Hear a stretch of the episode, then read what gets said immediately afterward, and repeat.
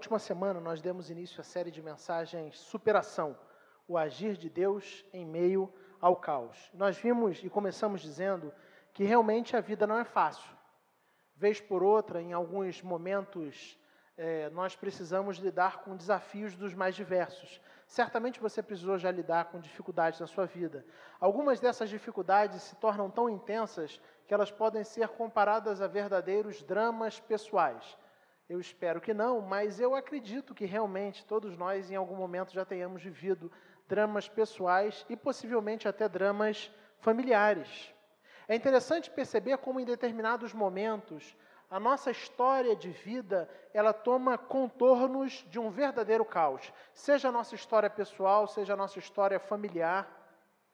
Sabe aqueles momentos onde as tempestades elas é, vão avançando sobre a nossa vida, sobre a nossa história, parece que de maneira sequencial, e é uma pancada atrás da outra, e a gente se vê é, no meio de um verdadeiro caos. O livro de Ruth no Antigo Testamento, ele conta uma história exatamente como essa. Ele começa dizendo que em meio à fome e à crise, Elimeleque e sua família resolvem sair de Belém e ir para um lugar chamado Moabe, buscando dias mais tranquilos, buscando talvez segurança, buscando é, enfrentar aquele momento de crise, né, sem perdas, sem sofrimento, sem dor, sem privações. Contudo, quando eles chegam em Moabe, as tragédias começam a se abater sobre a vida deles, sobre a história deles, sobre a família deles, de maneira sequencial. Elimeleque, o pai da família, morre. De maneira que é, Noemi, a mãe, agora se vê sozinha, tendo numa terra estrangeira, tendo que acabar de criar seus dois filhos. Nós vimos pela ideia do texto que é, Malom e Quilion, os filhos de Elimeleque e Noemi, muito provavelmente ainda eram é, adolescentes, por assim dizer. A gente presume isso pelo fato deles ainda não serem casados quando seu pai é, morreu, numa época onde se casava muito cedo, se casava muito jovem. Então ela precisa primeiramente lidar com a viuvez e com o desafio de criar seus dois filhos em terra estrangeira sozinha. Um desafio tremendo. E quando a história parecia que ia trazer algum tipo de refresco, de tranquilidade para Noemi, Noemi mais uma vez sofre, porque os seus filhos agora já estão criados e esses, esses homens se casam, esses moços se casam com uma mulher moabita, com mulheres moabitas. E, e agora parece que a história de Noemi vai começar a ter dias tranquilos, dias é, de paz, e, e não é isso que acontece, porque pouco tempo depois, alguns anos depois, esses moços também morrem e morrem sem deixar filhos. De maneira que Noemi agora se vê idosa, sozinha, sem maridos, sem marido, né? Não pode ter mais de um, né? Sem marido, sem filhos, em terra estrangeira, com duas noras, sem esperança, sem perspectiva. A vida não é fácil. E a gente, na semana passada, traçou um paralelo entre os desafios de Noemi e os desafios que, vez por outra, eu e você precisamos enfrentar. Para ouvir mais ou para ouvir novamente essa primeira mensagem da série que nós conversamos na semana passada, basta você acessar as principais plataformas de podcast e procurar por IPC Cash. Tem no Deezer, tem no Spotify, outras plataformas importantes aí de, de podcast. Mas hoje a gente vai dar um passo a mais e vai conversar sobre o seguinte tema: não ande sozinho. Não ande sozinho. E para tanto, nós seguiremos a sequência aí do livro de Ruth, ainda no capítulo 1 de Ruth, versículos de 6 em diante. Ruth, capítulo 1, versículos de 6 em diante. Nós iremos até o versículo 18. Ruth 1, versículos de 6 a 18. Vamos ler? Eu vou ler e você acompanha silenciosamente. Quando Noemi soube em Moabe é, que o Senhor viera em auxílio do seu povo, dando-lhe alimento, decidiu voltar com suas duas noras para sua terra. Assim ela, com as duas noras, partiu do lugar onde tinha morado. Enquanto voltavam para a terra de Judá, Noemi disse às suas duas noras: Vão, voltem para a casa de suas mães, que o Senhor seja leal com vocês, como vocês foram leais com os falecidos e comigo. O Senhor conceda que cada uma de vocês encontre segurança no lar do outro marido. Então deu-lhes beijos de despedida, mas elas começaram a chorar bem alto. E lhe disseram: Não, voltaremos com você para junto do seu povo. Disse, porém, Noemi: Voltem, minhas filhas, porque viriam comigo. Poderia eu ainda ter filhos que viessem a ser seus maridos? Voltem, minhas filhas, vão. Estou velha demais para ter outro marido. E mesmo que eu pensasse que ainda há esperança para mim, ainda que eu me casasse esta noite e depois desse à luz filhos, iriam vocês esperar até que eles crescessem? Ficariam sem se casar à espera deles? De jeito nenhum, minhas filhas. Para mim é mais amargo do que para vocês, pois a mão do Senhor voltou-se contra mim. Elas então começaram a chorar bem alto de novo. Depois Orfa deu um beijo de despedida em sua sogra, mas Ruth ficou com ela. Então Noemi a aconselhou: Veja sua concunhada está voltando para o seu povo e para o seu Deus. Volte com ela. Ruth, porém, respondeu: Não insista comigo que te deixe, e não mais a acompanhe. Aonde fores, irei. Onde ficares, ficarei. O teu povo será o meu povo, o teu Deus será o meu Deus. Continua. Onde morreres, morrerei, e ali serei sepultada. Que o Senhor me castigue com todo rigor, se outra coisa que não a morte me separar de ti. Versículo 18. Quando Noemi viu que Ruth estava de fato decidida a acompanhá-la, não insistiu mais. Que o Senhor mesmo nos abençoe na leitura e exposição da Sua palavra.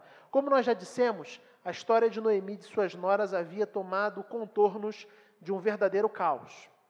Apenas para a gente se recordar, as mulheres na antiguidade elas eram profundamente dependentes do, dos homens, de maneira que a sua segurança e o seu sustento estavam atreladas aos homens. Enquanto elas eram solteiras, a segurança e o, e o sustento vinham do fato de elas morarem com os pais. Depois, na verdade, com o pai, né? Depois que elas se casavam, a segurança e o sustento vinha do fato delas residirem, né? Delas estarem com o marido. O marido era, o homem da casa, era a fonte de segurança e de sustento. Nós temos no texto uma mulher idosa, é, sozinha, sem marido, sem filhos, em terra estrangeira. E mais outras duas mulheres, bem mais novas, mas também viúvas, também desamparadas, talvez com algumas vantagens, né? É, sobre Noemi, porque pelo fato delas de ainda serem novas, ainda existia a possibilidade de que elas voltassem a se casar. A gente poderia é, pensar dessa forma. Então, o texto narra e começa a apontar para a gente um cenário de um verdadeiro caos. E aí, em meio a esse caos, Noemi fica sabendo que o Senhor viera em auxílio ao seu povo, dando-lhes alimento. De maneira que já não existiam mais motivos para ela permanecer em Moabe. O motivo da vinda, a saída de Belém para Moabe, era exatamente a fuga da crise, né? a fuga da fome. Então eles saem de Belém e vão para Moabe, pensando né, com a perspectiva e com sonhos de dias melhores, de dias mais tranquilos. Mas em Moabe eles encontram a morte, primeiro de Elimeleque, depois de Malom e de Quilion. E agora sozinha, com suas duas noras, idosa, desamparada, sem esperança, Noemi ouve falar a respeito daquilo que Deus fez na sua terra natal em Belém. E ouve falar que agora existe alimento na terra. Já sem motivos para permanecer em Moabe, o texto nos conta que Noemi resolve voltar para sua terra natal. E aí os versículos de 7 a 10, onde nós lemos é, o seguinte: Assim ela, com, suas duas noras, com as duas noras, partiu do lugar onde tinha morado. Enquanto voltavam para a terra de Judá, disse-lhes Noemi: Vão, retornem para a casa de suas mães, que o Senhor seja leal com vocês, como vocês foram leais com os falecidos e comigo. O Senhor conceda que cada uma de vocês encontre segurança no lar do outro marido. Então deu-lhes beijos de despedida, mas elas começaram a chorar alto e lhe disseram: Não, voltaremos com você para junto do seu povo. Então parece que é, embora Noemi tenha partido, né, o texto dá para mim essa impressão de que Noemi começa a voltar para casa e no meio do caminho, em determinado momento, ela parece ter pensado melhor. E ao pensar melhor, ela resolve despedir suas noras, porque ela começa a volta para casa com as suas donas. Possivelmente ela tenha visualizado, pensado as, os desafios, as dificuldades, as incertezas que aguardavam tanto ela quanto as suas noras. Imagina você, alguém que vire para você e fala assim: Não, eu vou com você, mas você não sabe nem muito bem o que te espera lá onde, para onde você está indo. Talvez é, pensando e visualizando essas dificuldades e incertezas que aguardavam ela e suas noras moabitas lá em Belém, elas prontamente é, despede suas noras. Ela sabia melhor do que ninguém que abandonar a terra natal não era algo fácil, não era algo simples. E morar numa terra estrangeira, longe de seus parentes, no meio do povo com outra cultura, com outros costumes, não é um processo fácil. Noemi tinha vivenciado isso quando veio de Belém para Moabe. E agora no retorno, talvez pensando imaginando os desafios que suas noras teriam que lidar, ela as orienta: voltem para a casa de seus pais. Lá vai ser mais tranquilo. Eu torço por vocês, vocês foram muito fiéis a mim, vocês foram excelente, excelentes noras. Eu não tenho isso, né? Parafraseando, não tenho isso aqui de queixa de vocês. Vocês foram ótimas mulheres, mas é, o que tem diante do nosso caminho, o que tem diante do meu caminho, é um caminho de incertezas. E aí elas beijam, e o texto fala que elas começam a chorar alto e se recusam a ir. Ruth e Orfa não acolhem a orientação da sogra. E, e aí o que, que Noemi faz? Noemi agora vai deixar claro as incertezas que ocupam sua mente, nos versículos seguintes, versículos de 11 a 13, quando ela diz assim: Disse, porém, Noemi: Voltem, minhas filhas. Por que vocês viriam comigo? Poderia eu ainda ter filhos que viessem a ser seus maridos? Voltem, minhas filhas. Vão. Estou velha demais para ter outro marido. E mesmo que eu pensasse que ainda há esperança para mim, ainda que eu me casasse esta noite, desse uh, à luz filhos, iriam vocês esperar até eles crescessem, até que eles crescessem? Ficariam sem se casar à espera deles? De jeito nenhum, minhas filhas. Para mim é mais amargo do que para vocês, pois a mão do Senhor voltou-se contra mim. Pense bem, vamos perceber, queridos, a justificativa de Noemi para estimular as suas noras a irem embora, a não seguirem ela, é uma, uma justificativa completamente realista. No meio dos judeus, nós sabemos que existia uma lei chamada lei do levirato. E o que, que dizia essa lei do levirato? Que se um homem morresse sem deixar descendentes, o irmão, o próximo irmão, né, o irmão é, seguinte, ele deveria se casar com a viúva e o primeiro filho que, que era fruto desse relacionamento, ele era considerável filho do falecido, o irmão ou o parente mais próximo, como a gente vai ver na sequência do livro de Ruth. Mas prioritariamente a ideia do irmão. Então, alguém que morria, um homem que morria sem deixar descendentes, o irmão imediatamente seguinte se casava com a viúva, e o primeiro filho, fruto dessa união, era considerado filho do falecido. E não apenas considerado filho do falecido, a ideia de que essa, essa criança que nasceu desse sequência ao nome do falecido. Mas, além disso, que herdasse os bens do falecido. Então, quando Noemi vira e fala assim: Olha, minha, minhas filhas, eu já estou muito avançada em idade, voltem, eu estou velha demais para ter. Poderia eu ainda ter filhos? É disso que ela está falando. Existe uma lei, a lei do levirato, mas ainda que eu tivesse filhos hoje, ainda que eu tivesse um filho homem hoje, e que esse filho homem se tornasse o resgatador de vocês, que esse filho homem crescesse, a gente está falando de algo que só poderia se tornar realidade efetiva daqui a 15 anos, no mínimo 20 anos, que é o tempo que uma criança leva para virar adulto. Por isso ela diz: voltem, minhas filhas, voltem. Não existe esperança. Eu já sou viúva em idade avançada. Eu não tenho mais condições de ter um filho. Vocês vão ter que esperar mais de uma década para se casar com resgatador, resgatador. Se isso acontecesse agora, pensando na possibilidade remota Deus já com essa idade muito avançada conseguir me casar de novo e ter filhos. Então Noemi se descreve como alguém completamente sem sonhos, sem esperança. Seu sentimento era de tristeza, de dor, de aflição, de frustração, e a amargura começa a tomar conta do seu coração.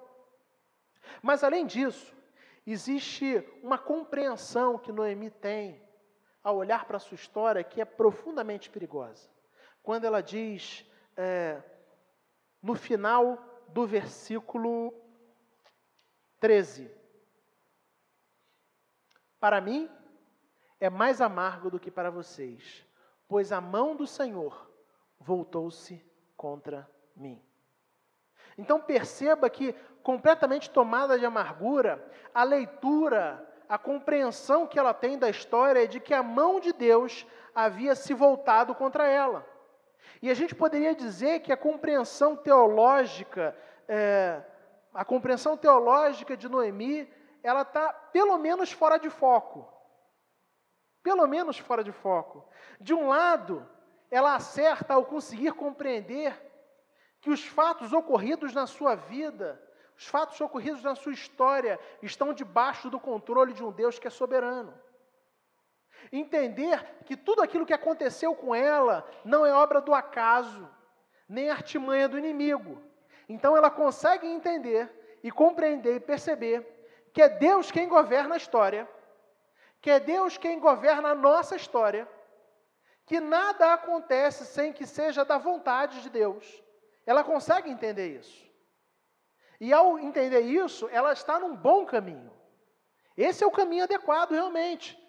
Um parêntese, me preocupa às vezes a compreensão que a gente tem de uma vida que está abandonada ao acaso. Então acontecem circunstâncias difíceis e ruins na nossa vida e a gente acha, não, foi azar, foi o acaso, eu não dei sorte. Não, a compreensão adequada é essa mesmo. Deus está no controle de todas as coisas. Ou então, como muitos costumam pensar dentro das igrejas, não, isso certamente é ação de Satanás, do inimigo, e coloca a culpa em Satanás. Soberano é o Senhor, soberano é Deus e apenas Ele. Nada foge ao controle do Senhor. E a gente precisa entender isso.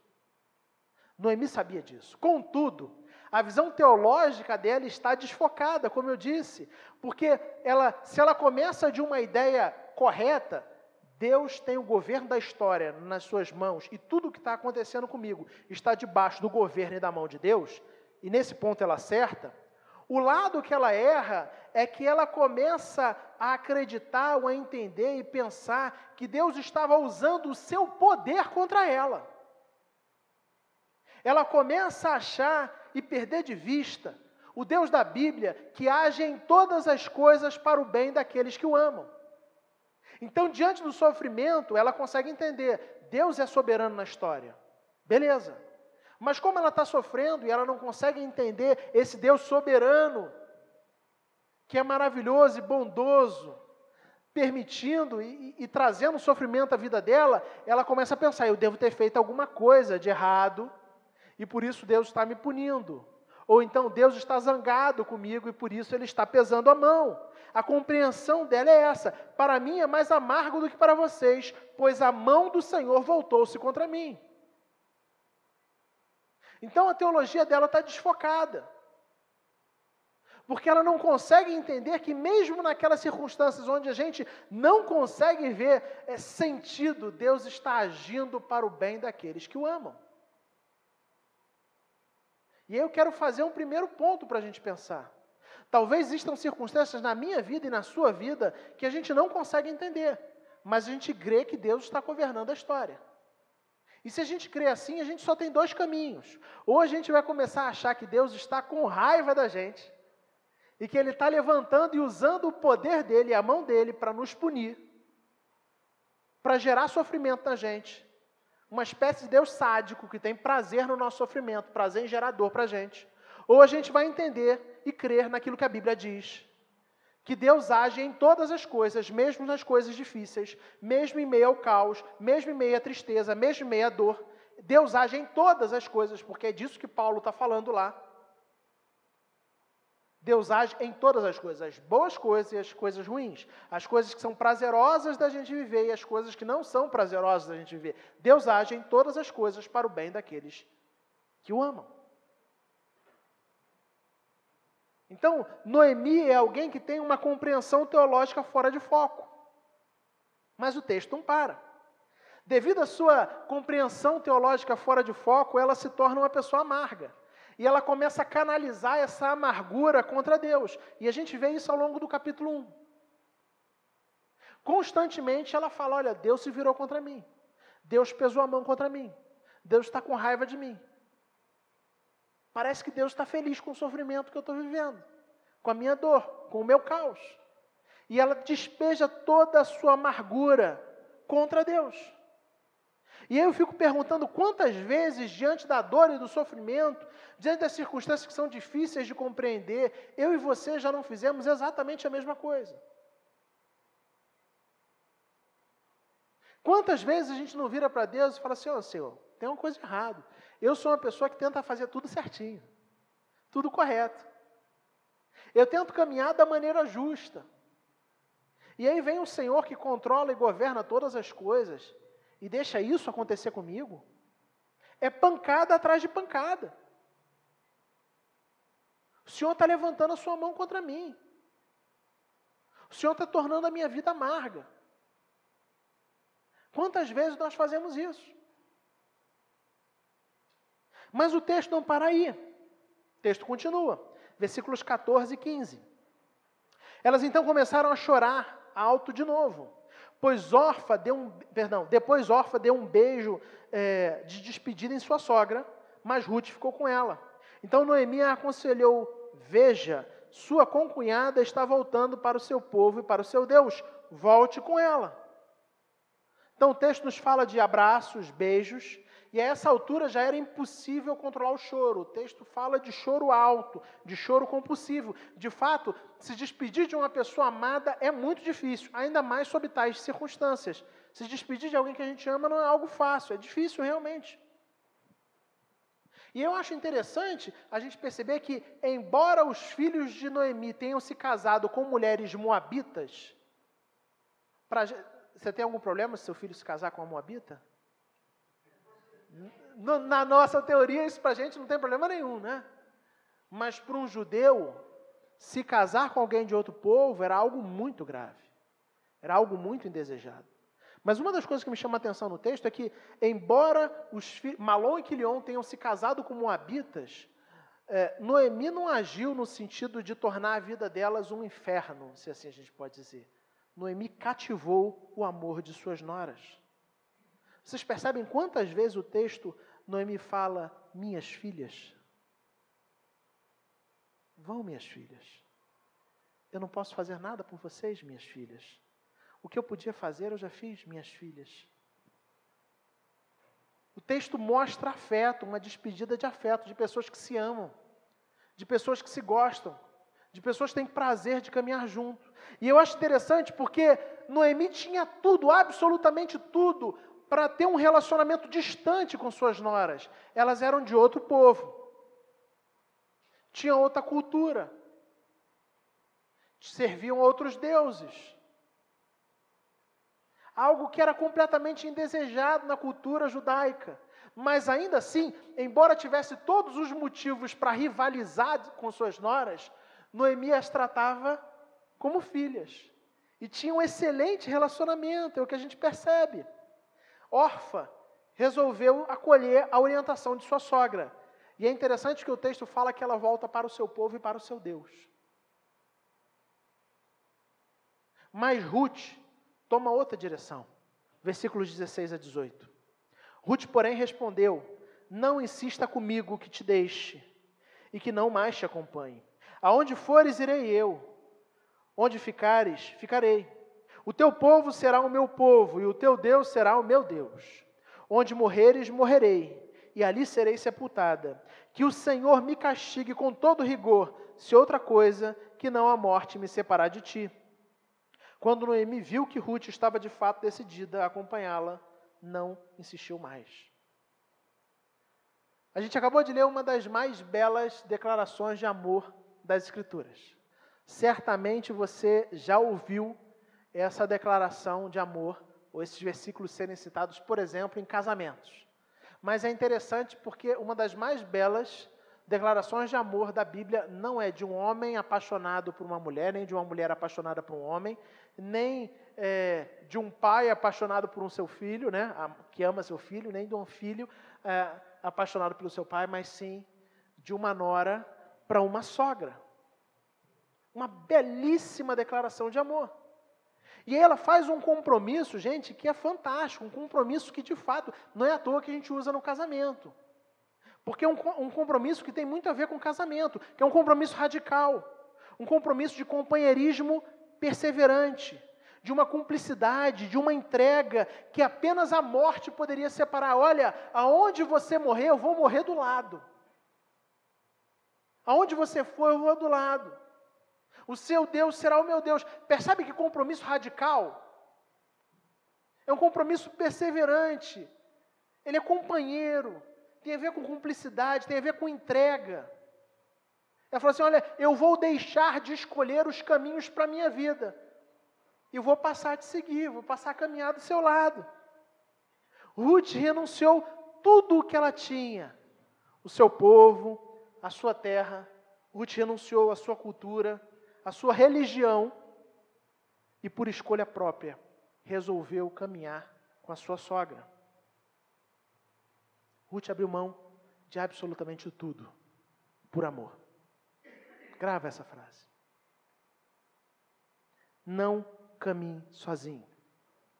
Como a gente viu na última semana, a vida não é fácil. Existem momentos que eu e você precisamos viver que são profundamente desafiadores, onde a nossa história toma, toma contornos de um verdadeiro caos. E quando isso acontece, gente, é, suportar a carga, suportar o peso, sozinho, é demais. Isso vai destruir você. Isso vai acabar com você. Isso vai acabar com as suas emoções. Isso vai acabar com a sua mente. Isso vai acabar com, seu, com a sua saúde. Não é à toa que o autor de Eclesiastes escreveu: é melhor serem dois do que um. Porque a vida não é fácil. E em meio a essa vida que não é fácil, caminhar sozinho torna a vida ainda mais difícil. Portanto, não caminhe sozinho. E a gente está falando sobre superação, a série desse mês fala sobre superação, e normalmente quando a gente fala sobre superação, o que vem à nossa mente é sobre, você, sobre algo que você tem que fazer por você, que é algo que você tem que viver sozinho. Os coaches do nosso tempo falam assim: você tem que superar. A chave está na sua mão, você que tem que virar a chave lá e dar um outro rumo na sua vida. E colocam sobre você a responsabilidade de caminhar sozinho, de resolver as coisas sozinho, de suportar a pressão sozinho. O problema é que é pressão demais. Existem momentos na nossa vida onde é difícil a gente superar obstáculos sozinhos. É muito difícil. Nem sempre é verdade que a gente vai conseguir superar sozinho. Em muitos momentos a gente precisa de ajuda. Ruth tinha diante de si uma grande escolha para fazer. Ela iria continuar a história dela sozinha ou ela iria seguir com a sua sogra, com Noemi, acompanhada. E ela opta por caminhar junto. Muitas pessoas, muitos motivos levam as pessoas a caminharem sozinhas. Algumas caminham sozinhas por timidez. Talvez seja o seu caso. Talvez você faça a escolha de enfrentar realidades desafiadoras na sua vida sozinho, por ser uma pessoa tímida. E se sentir, talvez, envergonhada de falar, ou ser alguém que tem poucas pessoas, né? Poucos relacionamentos próximos.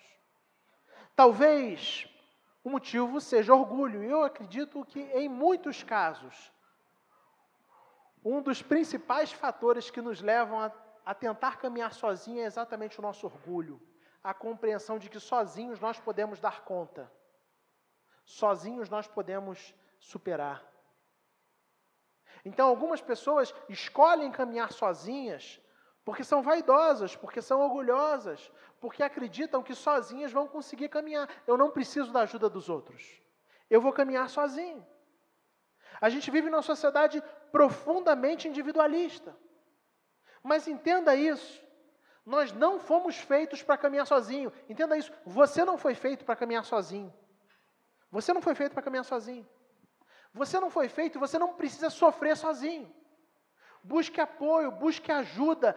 Deus colocou pessoas ao seu lado para caminharem com você. E às vezes a gente sofre sozinho, calado.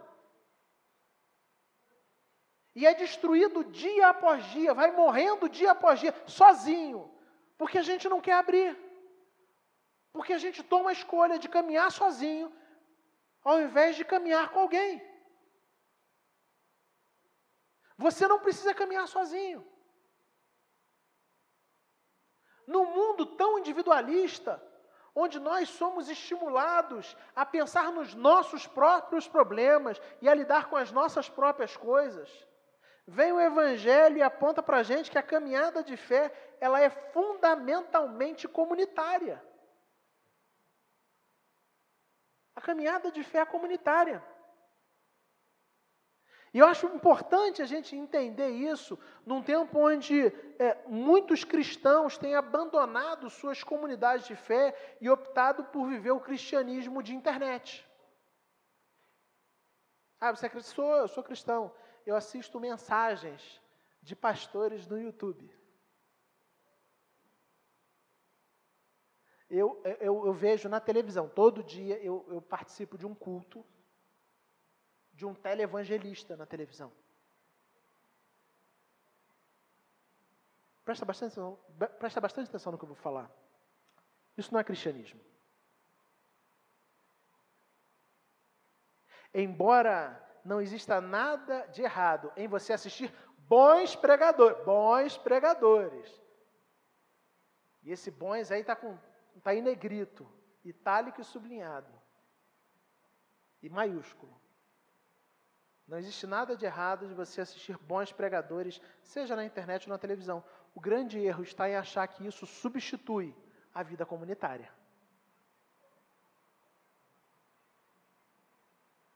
Você achar que porque você assiste, vou dar um exemplo de alguém da nossa denominação, para não falar de outros, né? Você achar, não, eu assisto é, os sermões do Nicodemos, do reverendo Nicodemos, então assim, para mim é o suficiente. Ele é um excelente pregador. Também gosto dos sermões dele e quando tenho tempo também os assisto. Mas isso nem de longe substitui a vida comunitária da igreja. Ninguém foi feito para caminhar sozinho. Ninguém foi feito para caminhar sozinho. Ninguém foi feito para caminhar sem comunidade. Nenhum crente foi feito para caminhar sem discipulado. Nenhum crente foi feito para caminhar desconectado. Não existe cristianismo verdadeiro quando a gente caminha sozinho.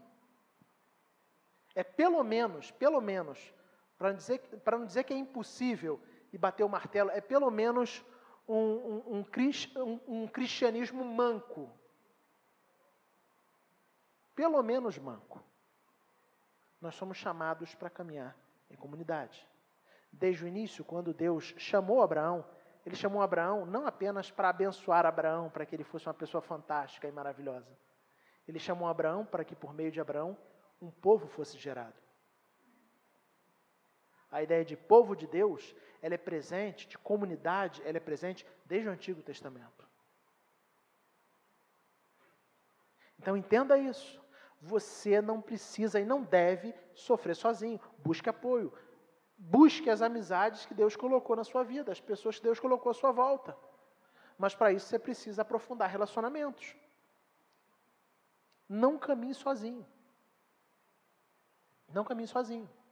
E aí, caminhando para a conclusão da nossa, da nossa mensagem, eu sempre que leio esse livro, eu fico profundamente, é, como é que eu posso dizer, profundamente é, maravilhado, acho que essa é a palavra, com a atitude de Ruth e com aquilo que Ruth fala. Gente, ela renuncia absolutamente tudo que ela tinha por amor pela sogra. Já pensou nisso? Você estaria disposto ou disposta a renunciar absolutamente tudo que você tem por amor a alguém? Realmente, Ruth era uma mulher fantástica, fantástica. Mas existe alguém que é maior do que Ruth. Existe alguém que renunciou muito mais do que Ruth renunciou. Existe alguém que, embora sendo Deus e existindo na forma de Deus, não considerou que o ser igual a Deus era algo a que devia apegar-se, mas esvaziou-se a si mesmo, vindo a ser servo, tornando-se semelhante a homens, e sendo encontrado em forma humana, humilhou-se a si mesmo e foi obediente até a morte, a morte cruz. Jesus Cristo. Eu e você caminhávamos sozinhos e perdidos, completamente sem esperança, como Noemi. Essa era a nossa condição, mas por amor, Jesus Cristo abriu mão da sua glória e veio ao mundo. Ele se esvaziou e morreu na cruz no meu e no seu lugar, para que agora caminhemos com Ele, cheios de esperança, e não apenas com Ele, caminhemos com os nossos irmãos também, rumo à eternidade. No fundo, a história de Ruth e Noemi aponta para a história daquilo que Cristo fez e está fazendo na minha e na sua vida. Você e eu não precisamos caminhar sozinhos.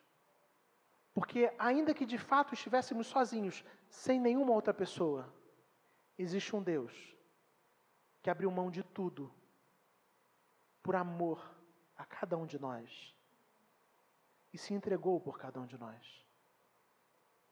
E esse Deus quer caminhar ao nosso lado. Esse Deus quer caminhar ao seu lado. Você não precisa caminhar sozinho. Mas não apenas caminhar ao seu lado, esse Deus faz isso e ele se sacrifica por um povo para que nós caminhemos juntos. Então eu quero encorajar você e desafiar você a se conectar. A igreja precisa ser mais do que um lugar onde a gente vai no domingo à noite. A igreja não é um lugar, a igreja não é uma instituição, a igreja é uma comunidade. É possível que o seu relacionamento com a igreja e com a comunidade ainda seja profundamente superficial, no sentido de ser um lugar que você vai domingo à noite. Mas eu quero encorajar você a aprofundar o seu relacionamento. Quando a gente pensa em grupos pequenos, por exemplo, quando a gente tem encontros de grupos pequenos ao meio da semana, o que nós estamos fazendo é aprofundando relacionamentos. Quando a gente fala de discipulado pessoal, a gente está falando de aprofundar relacionamentos. De ter gente que caminha com a gente. De ter gente que conhece as nossas dores. De ter gente que suporta as nossas cargas. Gente que fala assim: olha, para onde você for, eu vou junto.